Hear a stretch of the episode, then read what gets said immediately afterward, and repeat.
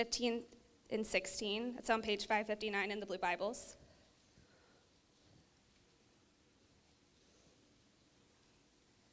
But now, even more, the report about him went abroad, and great crowds gathered to hear him and to be healed of their infirmities.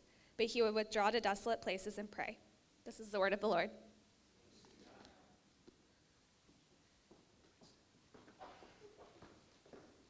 Hey, good morning. Welcome to Soma. I'm Josh, one of the pastors. Thank you guys for uh, braving the elements coming out here today. Big thanks, especially to our volunteers. We have a team of people who were here early this morning, and just really thank you guys for stepping up and, uh, and making this happen. Appreciate you guys.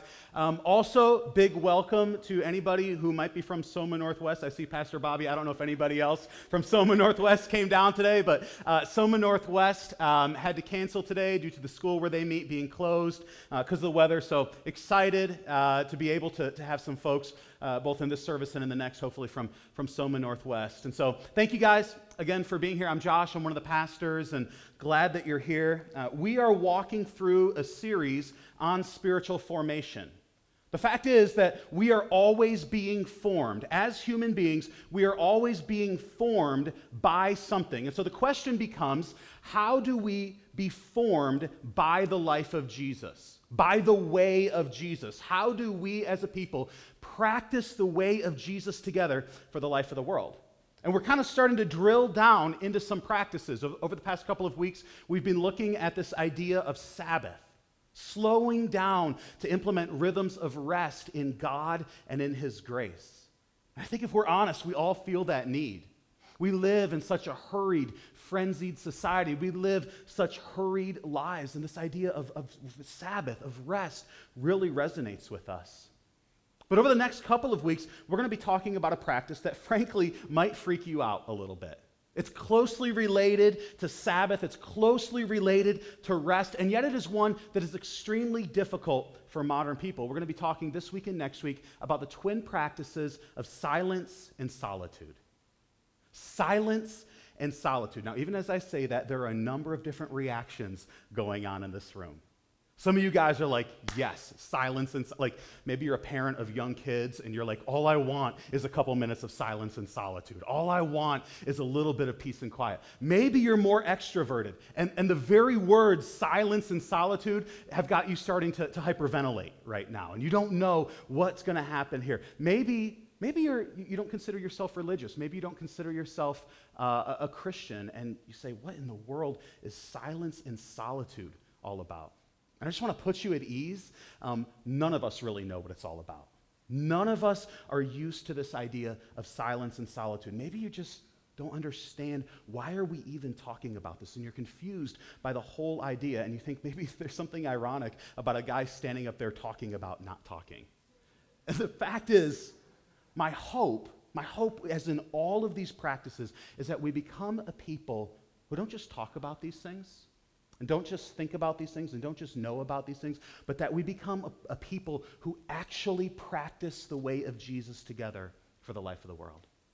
See, Christians have practiced silence and solitude since the time of Jesus. It's always been a rhythm of the life of the people of God. You go all the way back to Jesus in the Gospels, and you see him practicing silence and solitude. We're going to be in the Gospel of Luke today. In the Gospel of Luke, there are nine stories in the Gospel of Luke alone of Jesus withdrawing to desolate places withdrawing into isolation. It was a regular rhythm of the life of Jesus. And yet it is so foreign to us, even many of us in this room who try to follow him.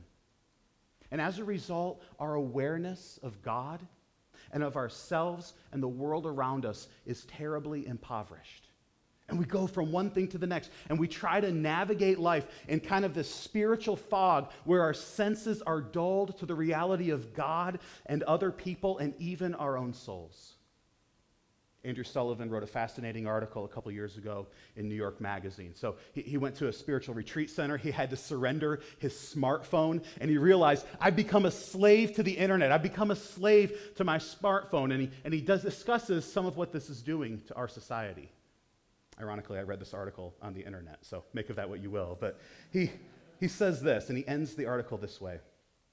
He says, This new epidemic of distraction, I love that phrase, this epidemic of distraction, is our civilization's specific weakness. So every civilization has weaknesses. This is the specific weakness of our civilization. And its threat is not so much to our minds, even as they shapeshift under the pressure, the threat is to our souls.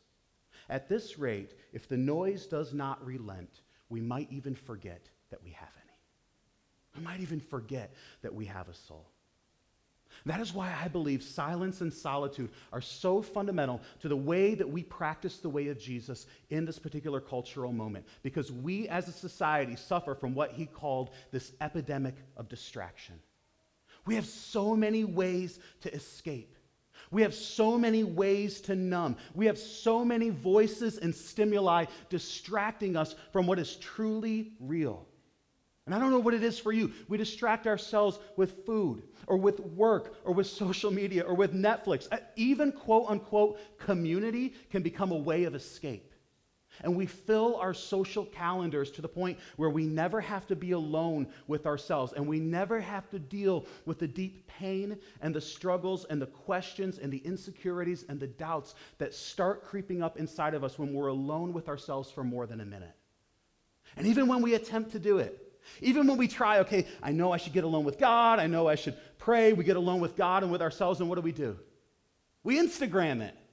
We, we, we break out our perfectly curated Bible with the underlines and the highlights and the calligraphy and the, the latte art next to it, and our phone just keeps blowing up with likes. And the next thing you know, you've spent so much time broadcasting your time with God that you've never paid attention to Him. And this is why we need to establish rhythms of silence and solitude. Because in many ways, silence and solitude are fundamental to all the other spiritual practices. If we don't carve out time and space to be alone and quiet and listen to God and become aware of the presence of God, all of these other spiritual practices will fall flat. So that's what I want to do today. I just want to look at the life of Jesus. I want to see how did Jesus practice silence and solitude? And as followers of Jesus who now practice the way of Jesus, what does that mean for us? So two simple questions that we're going to be asking. One, why should we practice silence and solitude? And two, how can we begin practicing silence and solitude? Why should, why should we practice? What's the point? What are we hoping to get out of this? And then how? Especially in a world where this is so difficult, especially in the midst of, of busy lives, how do we begin moving the needle just a little bit? What are some small ways that we can begin pressing into this? We start with a why. Why practice silence and solitude? Take a look at this, this picture uh, right there. That's behind me. Um, I don't know anything about trees. I don't know anything about plants or agriculture or botany or anything else like that. What I do know is that a tree needs roots to thrive. A tree needs, a tree needs roots to flourish and to grow. If it doesn't have a strong root system, it'll die. But here's the thing notice this about those roots those roots are beneath the surface. They're down in the dirt. They're hidden. You don't see them. You see the fruit. You see what's above the ground, but you don't see what's going on under the surface. But without what's going on under the surface, without what's going on down there in the hidden life in the dirt, that tree will die. I'm concerned that the way some of us approach life is I think I can be a good person. I can be a kind person. I can be a moral person. I can be a loving person. I can be like Jesus. And we think that we can do that without ever developing the deep roots that sustain the life of our soul. We think we can follow Jesus without developing the kind of root system that he developed in silence and solitude with his Father. But the fact is that we will only bear fruit. We will only practice the way of Jesus together for the life of the world. We will only develop that kind of a life of love for God and love for other people if we develop the hidden life of communion with God. That's why we're starting with Sabbath and silence and solitude. Because in our particular culture, we live in a constant state of distraction and display. We are distracted from reality. And here's this thing over there, and here's that thing over there. Squirrel is over there. And we keep looking all over the place. And not only do we live in a, a, a culture of distraction, we live in a culture of display. Where we, we are constantly pressured to display a, a particular reality of ourselves. We're constantly pressured to curate our own persona to present to the world. And if we are not shaped by Jesus, then we will not live the kind of life that he lived. We need practices to help us sink our roots deep beneath the surface into what is truly real. And as we do that, as we do that, it's not just good for ourselves. As you do that, you begin to live this kind of life that bears fruit. You begin to live an outward life of love for God and love for your neighbors. But in silence and solitude, in the hidden life with God, in the place where nobody else sees it, in the place that is secret, that's where God makes us the kind of people who love Him and love our neighbors as ourselves. We practice silence and solitude for the life of the world. This is a key phrase. We withdraw so that we can engage. That's what silence and solitude in the Bible is all about. We withdraw so that we can engage. We withdraw so we can engage with God. We withdraw so that we can engage with ourselves, and we withdraw so that we can engage with the world. First, we withdraw so that we can engage with God. All right, look back at the text. Luke chapter 5, verse 15. But now, even more, the report about him went abroad, and great crowds gathered to hear him and to be healed of their infirmities. But he would withdraw to desolate places and pray. What's he doing? When Jesus withdraws, what's he doing? He's not binging Netflix. He's not just getting some me time. He's withdrawing to pray. He is seeking to know his Father. Pretty much every world religion has some version of the practice of silence and solitude. Even if you don't believe in God, even, even if you don't consider yourself religious or, or even a theist, a lot of people practice silence and solitude and, and mindfulness because we all realize that there is something about that that is helpful. But I would submit to you that it's helpful up to a point. But that's not what Christians are talking about. When we talk about practicing the way of Jesus, we are talking about withdrawing in order to engage with God. Silence, this is what silence means. Silence is quieting down to hear the voice of God quieting down so that we can hear the voice of God, turning off the noise so that we can hear God speak. That's what Jesus is doing in the lonely places. He is speaking to his Father, but I don't know if you, if you ever thought about this. Prayer is a two way street. He speaks to his Father, but he is also listening to his Father speak to him. And it's really hard to do that when we are constantly surrounded by other voices. And so that's why silence goes hand in hand with solitude. Silence is quieting down to hear the voice of God. Solitude is getting alone to experience the presence of God. Getting alone, not just to be alone, but to experience the presence of God. That's why Jesus withdraws. Listen, Jesus is doing a lot of good things here, all right? He's healing the sick, He's casting out demons. He's preaching the gospel. He's raising the dead. Jesus is a pretty big deal doing some pretty big things. And I know you got a lot of things on your plate, but I would submit to you that you're not as busy and you're not more important than Jesus. Jesus got all these things going on, and yet he withdraws to the lonely place so that he can hear the voice of his Father, so that he can be alone with his Father.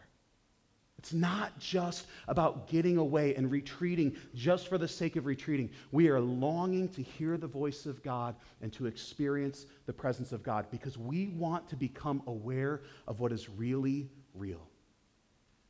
Whether you know it or not, whether you hear it or not, God is always speaking. Psalm 19 The heavens declare the glory of God the sky above proclaims his handiwork. Day to day pours forth speech. Night to night reveals knowledge. The sun came up this morning. The snow fell last night. The seasons change. The planets orbit the sun. Your heart continues to beat. That is God speaking. Do you hear him? Do you hear him speaking? He speaks to us in creation. He speaks to us in his word. He speaks to us in the scriptures. This book is not just a dead book. This is a book that God says is living and active, and he speaks to us by it. He speaks to us ultimately in his son, Jesus Christ. Hebrews 1. Long ago, at many times and in many ways, God spoke to our fathers by the prophets. But in these last days, he has spoken to us by his Son, whom he appointed the heir of all things, through whom also he created the world. He is the radiance of the glory of God, the exact imprint of his nature, and he upholds the universe by the word of his power. God is speaking by Jesus, and Jesus is speaking even now, upholding the universe by the word of his power. Do you hear him? The question is not, is God speaking? The question is, am I listening?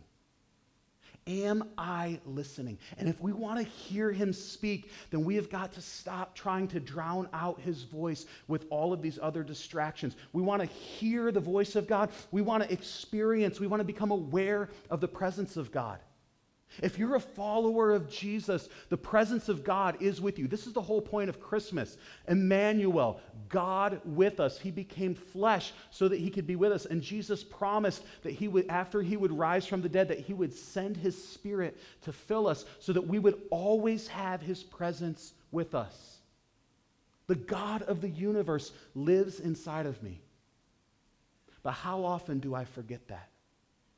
How often do I forget that and instead live for the trivialities of life and the opinions of other people and the deceitfulness of, of temptation? How often do I forget that I live in the presence of God, that every moment of my life is spent before the face of God?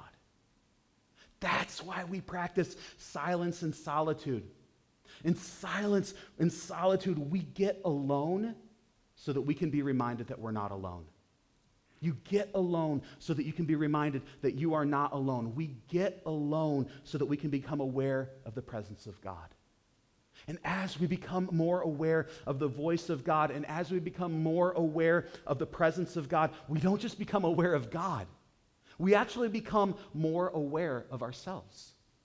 That's the second reason we practice silence and solitude. We, pra- we withdraw so that we can engage with God, but we also withdraw so that we can engage with ourselves. When I talk about engaging with ourselves, I don't mean some kind of weird, like self absorbed, narcissistic thing where all we think about is ourselves. What I mean is that when you recognize God for who He is, when we hear His voice, when we experience His presence, He reminds us of who we really are. You see this in the life of Jesus. If you flip back just a couple of pages, Luke chapter 3, John the Baptist is baptizing people out in the Jordan River. Jesus comes to be baptized, Luke 3:21, and this is what it says.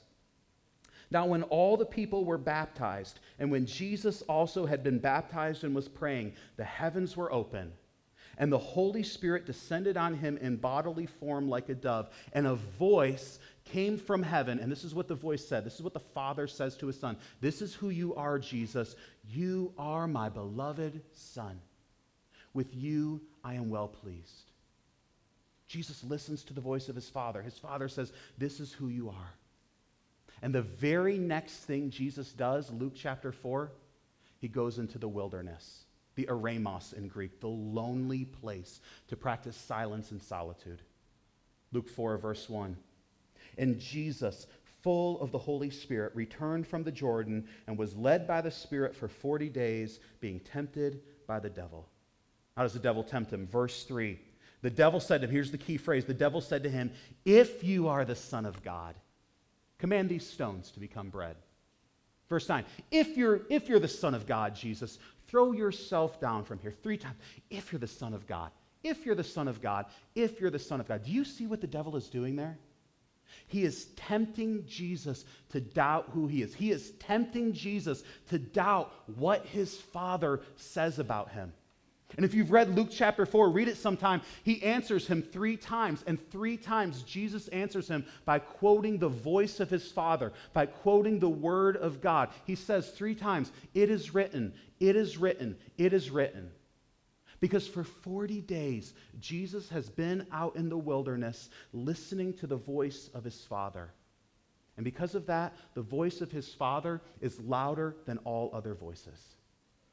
I used to read this. I used to read Luke 4 and, and Matthew 4, where it talks about this. And I used to think that, that Satan is tempting Jesus at his weakest point here.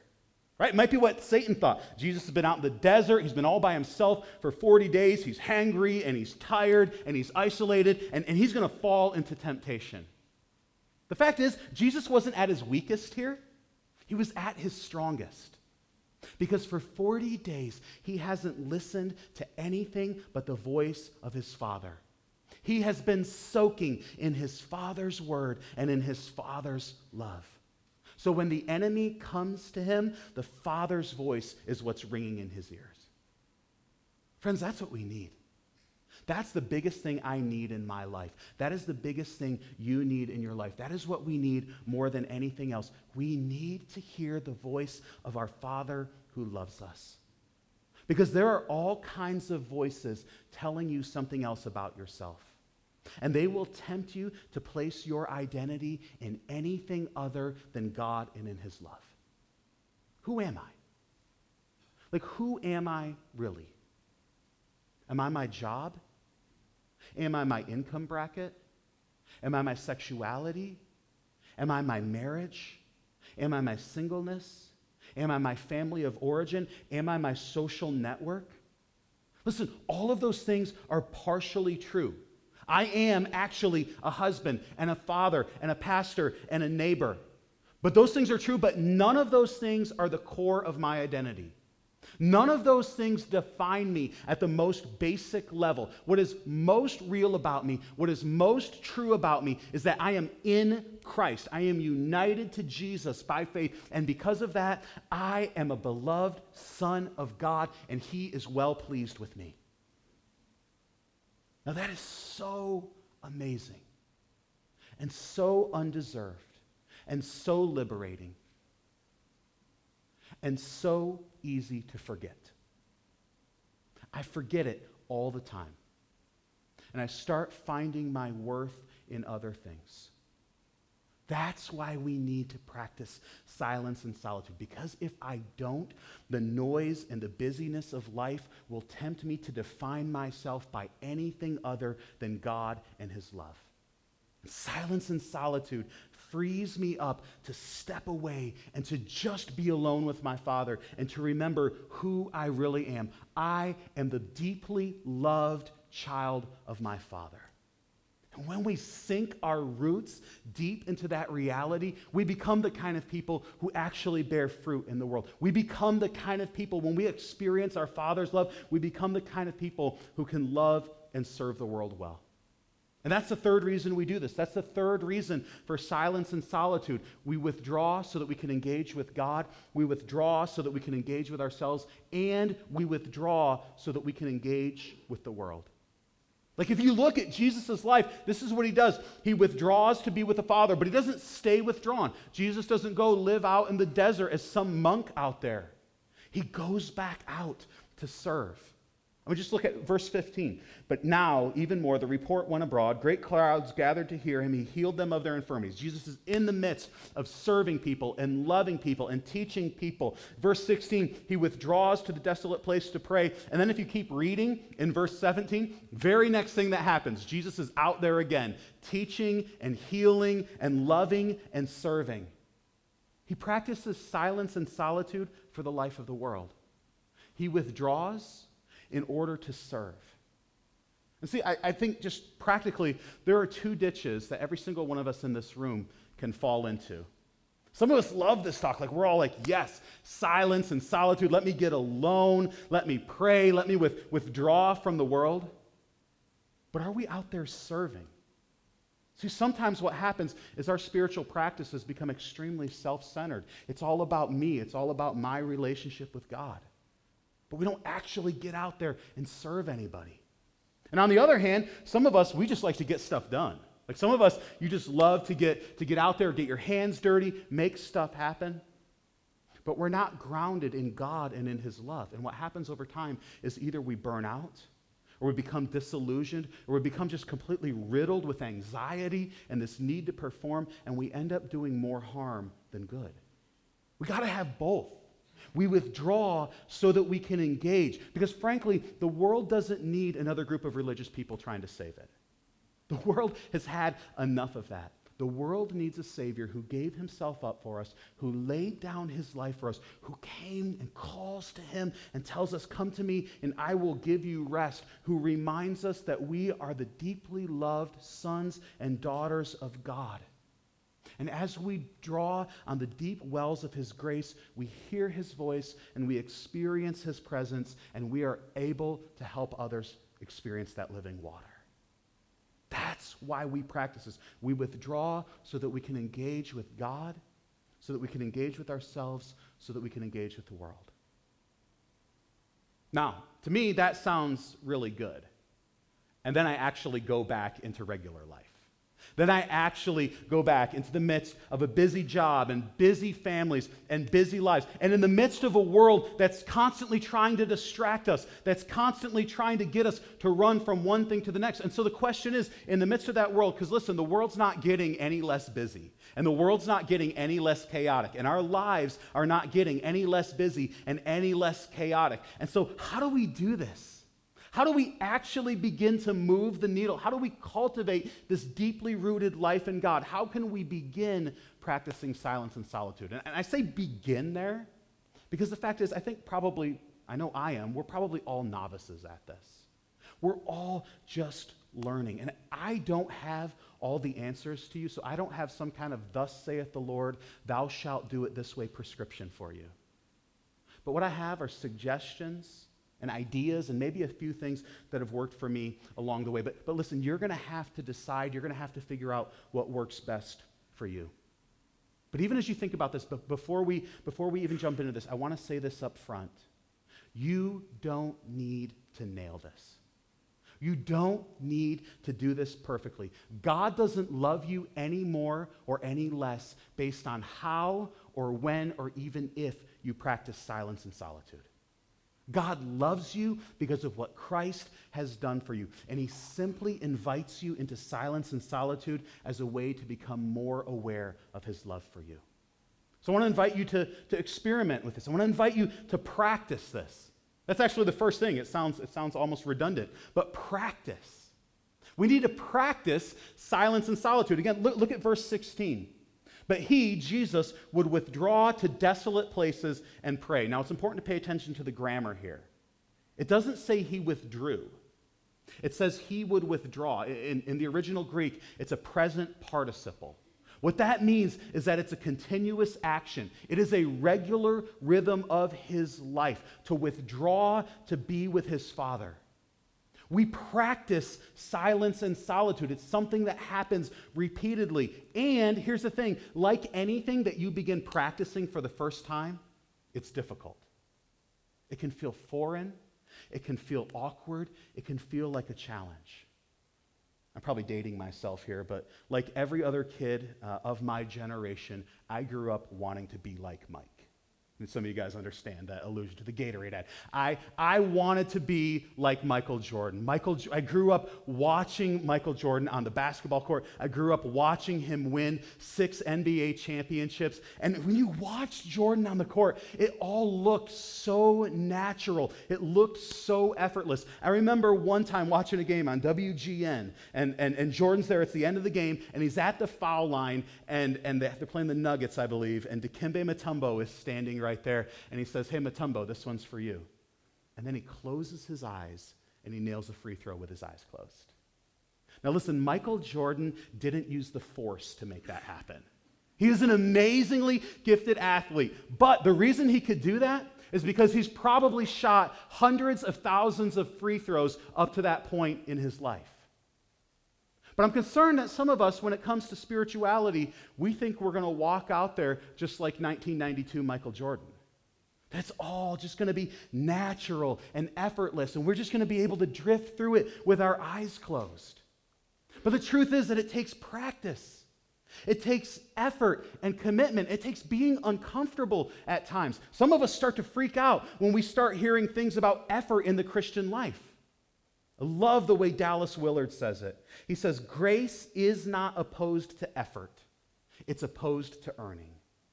Grace is not opposed to effort. As a matter of fact, it is often grace that compels us to put in the effort. Grace is not opposed to effort, it is opposed to earning. See, these spiritual practices are not some way to earn the love of God or to earn the favor of God. They're ways to experience the grace of God, they are ways to receive and to become aware of His love for us. And that becomes strange. That can feel strange at first, but I will tell you the payoff is worth it. Because over time, it becomes more of a rhythm of our lives, and we practice silence and solitude so that we can become saturated with the voice of God and the presence of God.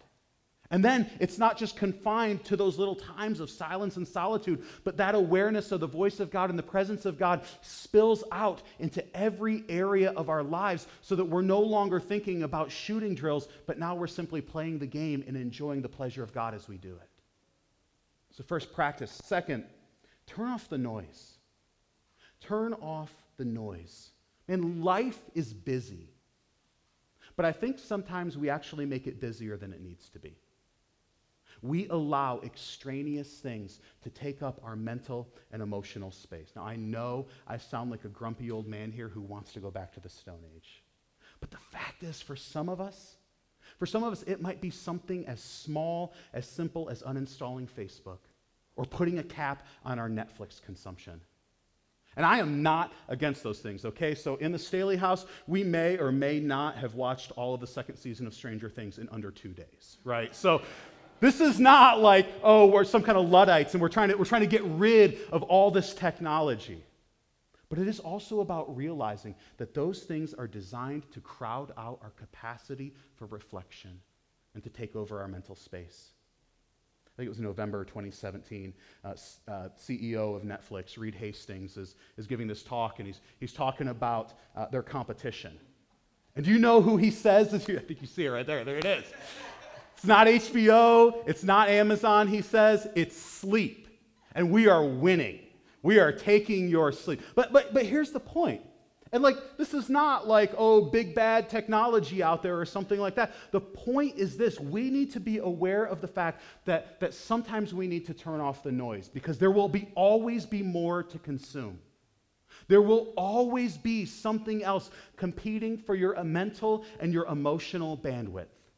We are constantly barraged by information and stimuli, and we can't process it all, and we can't handle it all, and we wonder why we feel overwhelmed and exhausted.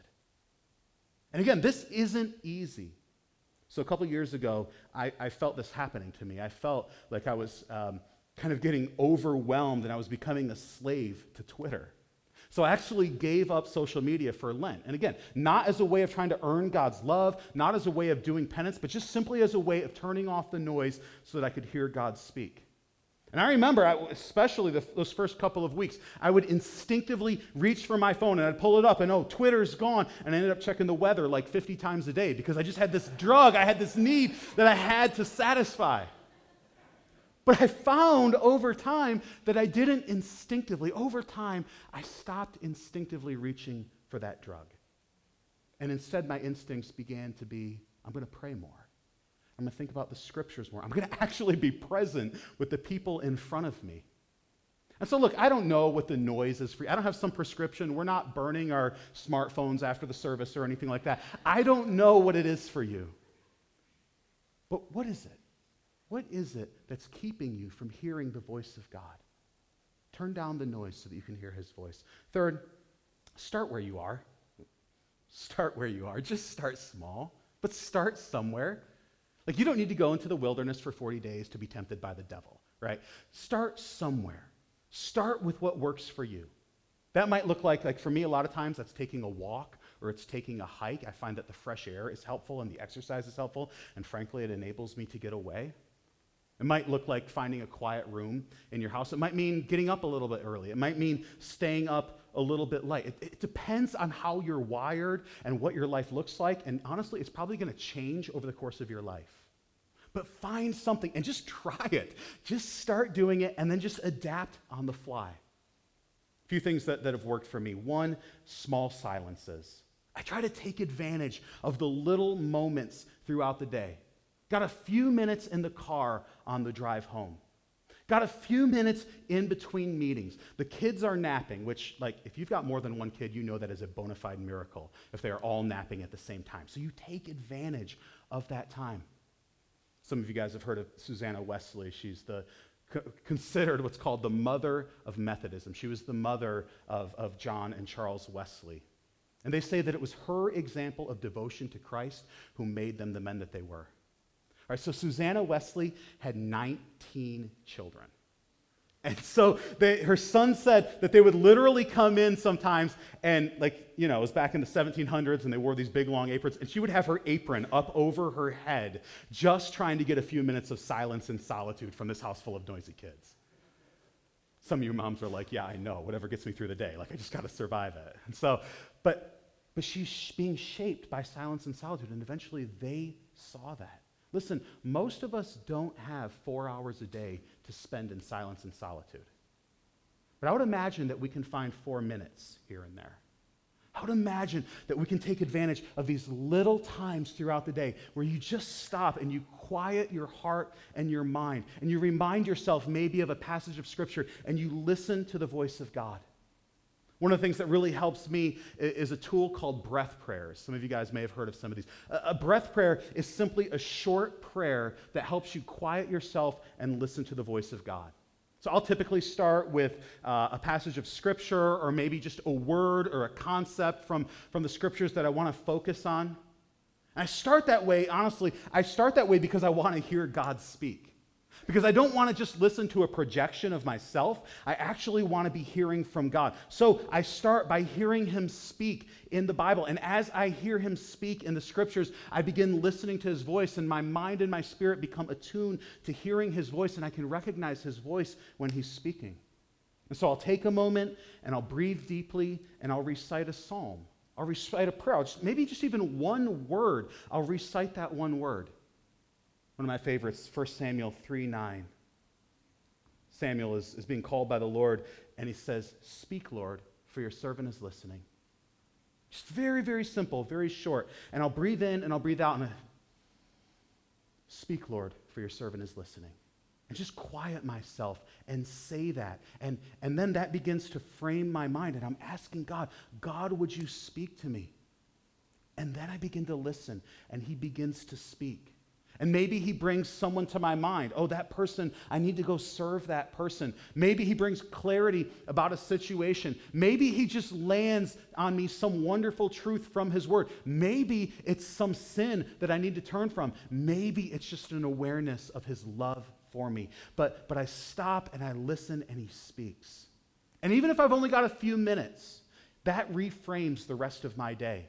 And I can carry that same heart posture with me as I go into that next meeting, as I go to that next appointment, as I do that next task. I can still be listening for the voice of God and seeking to respond to Him. I'll take that. I'll take a psalm like Psalm 86. Unite my heart to fear your name. God, my heart feels so scattered. My heart feels so divided. Unite my heart to fear your name. It might just be a, a word, it might be redemption or holiness or grace or adoption. And I'll take these things and just think about them and recite them and then just allow God to speak. There is no one size fits all approach to this. So take it, experiment with it, figure out what works for you, but take advantage of those brief moments that are built in throughout the day. So small silences. Second thing, daily silence. This is where we actually start to say, okay, I'm gonna, I'm gonna carve out time. And like for me, I put it in my calendar, recurring event in my calendar. Here are 15 minutes, and I'm going to carve out this time. Like, start small. You don't have to do four hours. Do 15 minutes and put it in your calendar and set a timer and quiet your body and your mind and, and recite a prayer or, or, or offer up a breath prayer and ask God to speak. And again, it's going to feel difficult at first. But over time, it'll become what you look forward to every day. And then the third thing after daily silence is extended silence. Maybe once a quarter, maybe once a month, maybe once a year, where you take a larger chunk. I, I currently have a rhythm where uh, it's about a four hour chunk of silence and solitude once a month. And I would love to do more than that. But start where you are, start with what works for you, and, and just be intentional about working these rhythms into your life. Fourth thing is this help each other out. Help each other out. The, even though this is silence and solitude, it's, not, it's also a community project. See, the fact is that our lives and our society are not set up for silence and solitude. And so we have to help each other make this happen one of the things in our house, we've got three kids under the age of six. Like it is always noise and it is always chaos, and there is no silence and solitude. And so, one of the things that we have to do is Tracy and I will, will trade off responsibilities with the kids, and we just schedule that into the week on our Sabbath. So, she runs point on the kids in the morning so that I can get away for silence and solitude and Sabbath, and then I run point on the kids for the rest of the day so that she's freed up to do silence and solitude and Sabbath. And that is such a small, obvious thing, but if we aren't intentional about it, it doesn't happen. But that little bit of intentionality makes a huge difference. And it's not just that way for married couples. Think about your roommates. Are you being cognizant of your roommates' needs for silence and solitude? I would, I, would, I would encourage you, maybe even establish clear expectations and a clear rhythm in your house or in your apartment. This is how we're going to help one another commit to silence and solitude. This is how we're going to free up space for one another to hear the voice of God and to experience the presence of God. I don't know what's going to work for you, but the point is, don't even just be thinking about yourself. But think about how can I create an environment where other people can hear the voice of God and experience the presence of God. Last thing, last thing to remember is this. Simply, it's just something to remember. Remember that you are not alone. You are not alone. Even in times of solitude, you are not alone. Sometimes we get freaked out by silence and solitude because we think we're alone. But remember, just even as you walk into those times, remember, God, I know that you're speaking. Help me to hear you. God, I know that you're with me. Help me to become aware of your presence.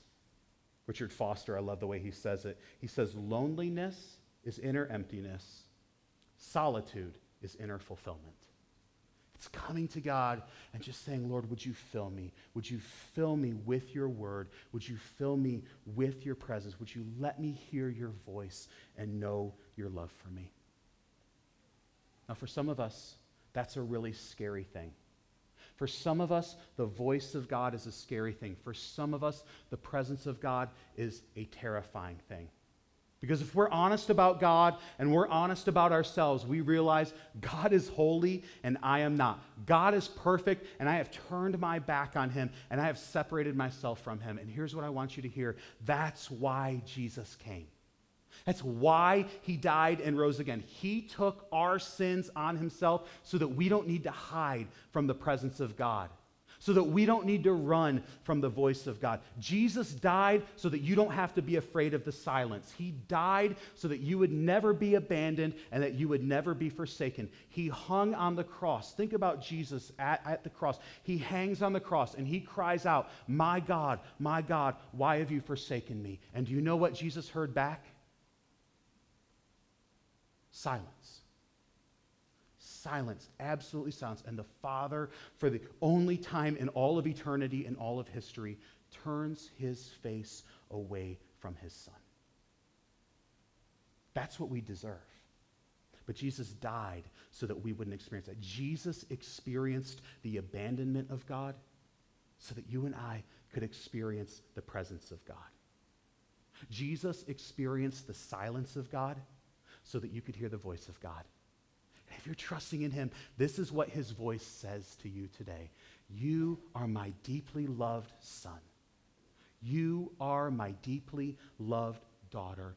With you, I am well pleased. I hope that you hear His voice saying that.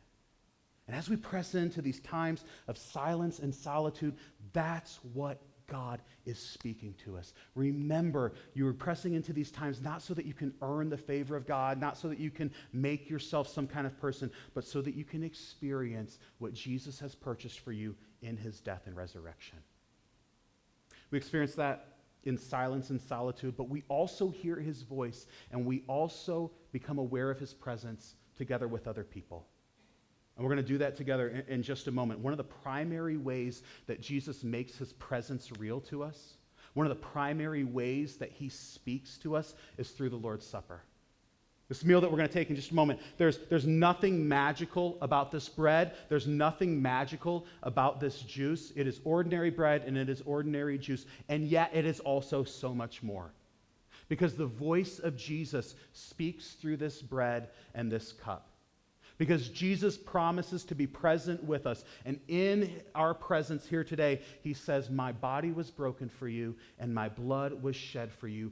I died so that you could hear the voice of God, so that you could experience the presence and the love of God. So, in just a moment, we're going to come and we're going to take communion. We're going to take a piece of the bread. We're going to tear it off, dip it in the cup, and return to our seats. We've got stations in the front, we have stations in the back. But as you're doing that, as you, as, as you come up and, and, and, and the people who are serving say, the body of Christ broken for you, the blood of Christ shed for you, as you hear that, that is them speaking to you, but it is also Jesus speaking to you. It is also Him saying, My body was broken for you, my blood was shed for you. It is the Father saying, You are my beloved Son, you are my beloved daughter. With you, I am well pleased. Maybe you're here and, and you, you're not sure if you believe that.